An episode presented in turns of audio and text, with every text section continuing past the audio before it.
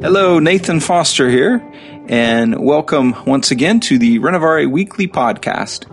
This week, I'm pulling out a conversation I had a, a little while ago with my uh, father, uh, Richard Foster. And those of you who don't know, I assume you know, but if you don't, Richard is the founder and um, former president of Renovare.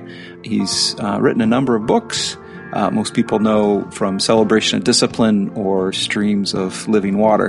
And in this time together, I wanted to revisit the great streams of the Christian church and ask him a few questions about his work with that and how this ties into modern culture. Uh, so, as always, appreciate you listening and uh, enjoy. With streams, I was trying to envision an ecclesiology of what the church, what the people of God could look like in a post denominational context. Mm-hmm.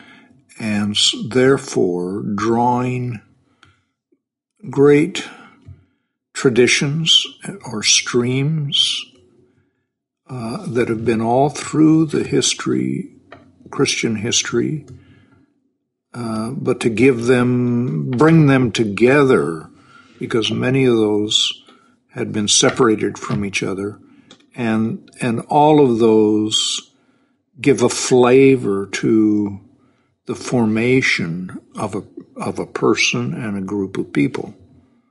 So the the, the contemplative stream that's part of our formation, learning prayer, learning silence, learning meditation, all of those things. Mm-hmm. The holiness tradition or stream, us giving special attention and focus upon um, character formation, how that happens, what what's involved in in uh, the, the development of habit and holy habit and all of that, the charismatic stream, the uh, learning dependence upon the Spirit for everything. Uh, social justice stream being clear. I mean, the old word is social righteousness, being clear about the fact that the spiritual life is not just about me and what I do, but has effects in the social order.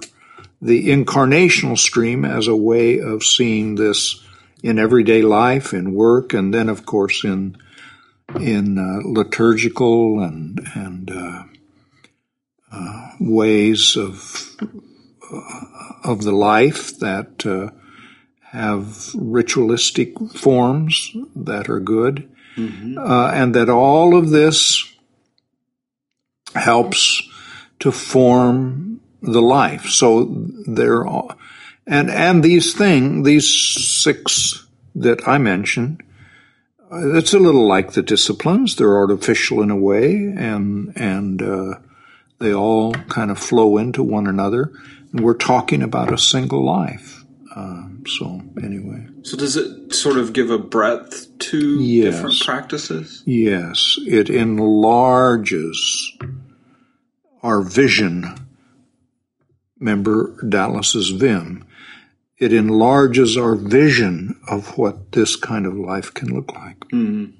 And so part of the reason you have, I did what I did was that people were kind of uh, in narrower boundaries. Mm-hmm. That is, they lived mm-hmm. in their own. They lived their whole Christian existence in one of these streams, for example, mm-hmm. mm-hmm. and which stream depends upon which group they were part of. Mm-hmm. Mm-hmm. Uh, but but then to see that it, the stream they're in, the tradition that they're in, it's not bad, it's not wrong, but there's more than more to it, and uh, to try to to try to give and uh, to bring them all together, these six. Um, I'm not sure that anyone else has tried to do that. I've been looking for other writings on the streams, and I'm not, isn't not that finding anything. Isn't that amazing? Do you think it's um, Two questions. Do do you think that it's a good way to teach the disciplines is through the streams? Hmm. Sure, why not? I mean, was that when you when you originally wrote the book? You were wanting to kind of help branch people out of their own mm-hmm. traditions, denominational traditions, um, but not out of enlarge their conception of what life with God uh, involves. Yes, their their own tradition is great, but it's not sufficient.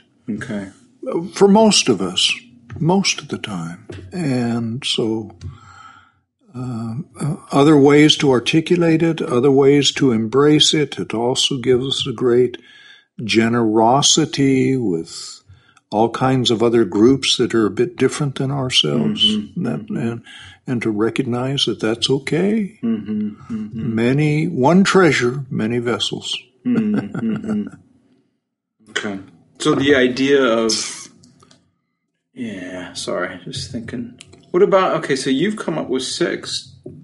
Are there others? Is that a closed canon?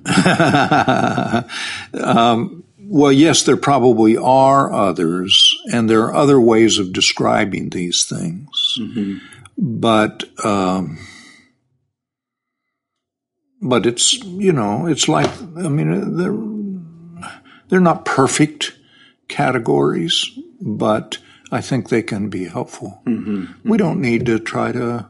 I mean, if if somebody describes the seventh, I mean, I've heard people talk about, well, what about the the liturgical renewal and all of those things? I put that under the incarnational mm-hmm. tradition, mm-hmm. but other people want to say it a little differently. Some maybe have, I guess, but okay, that's fine. Sure, it's just a way of looking at it all. And the, I mean, the general idea is there's there's a richness, there's a breadth, mm-hmm. and and there are things that we can. Yeah, and all of these things are found in the life of Jesus and in the gospel stories. Mm-hmm, mm-hmm. I mean, I didn't I didn't make this stuff up. Good. Good. Okay, so when you think in terms of spiritual formation, the the streams then the, you think primarily of the practices that lead us into the life, and then the streams give a kind of richness to mm-hmm. our experience. That's a good way to put it.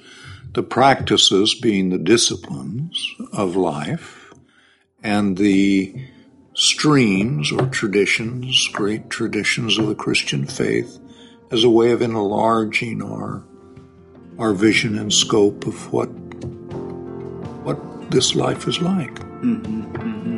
Perfect. Thank you.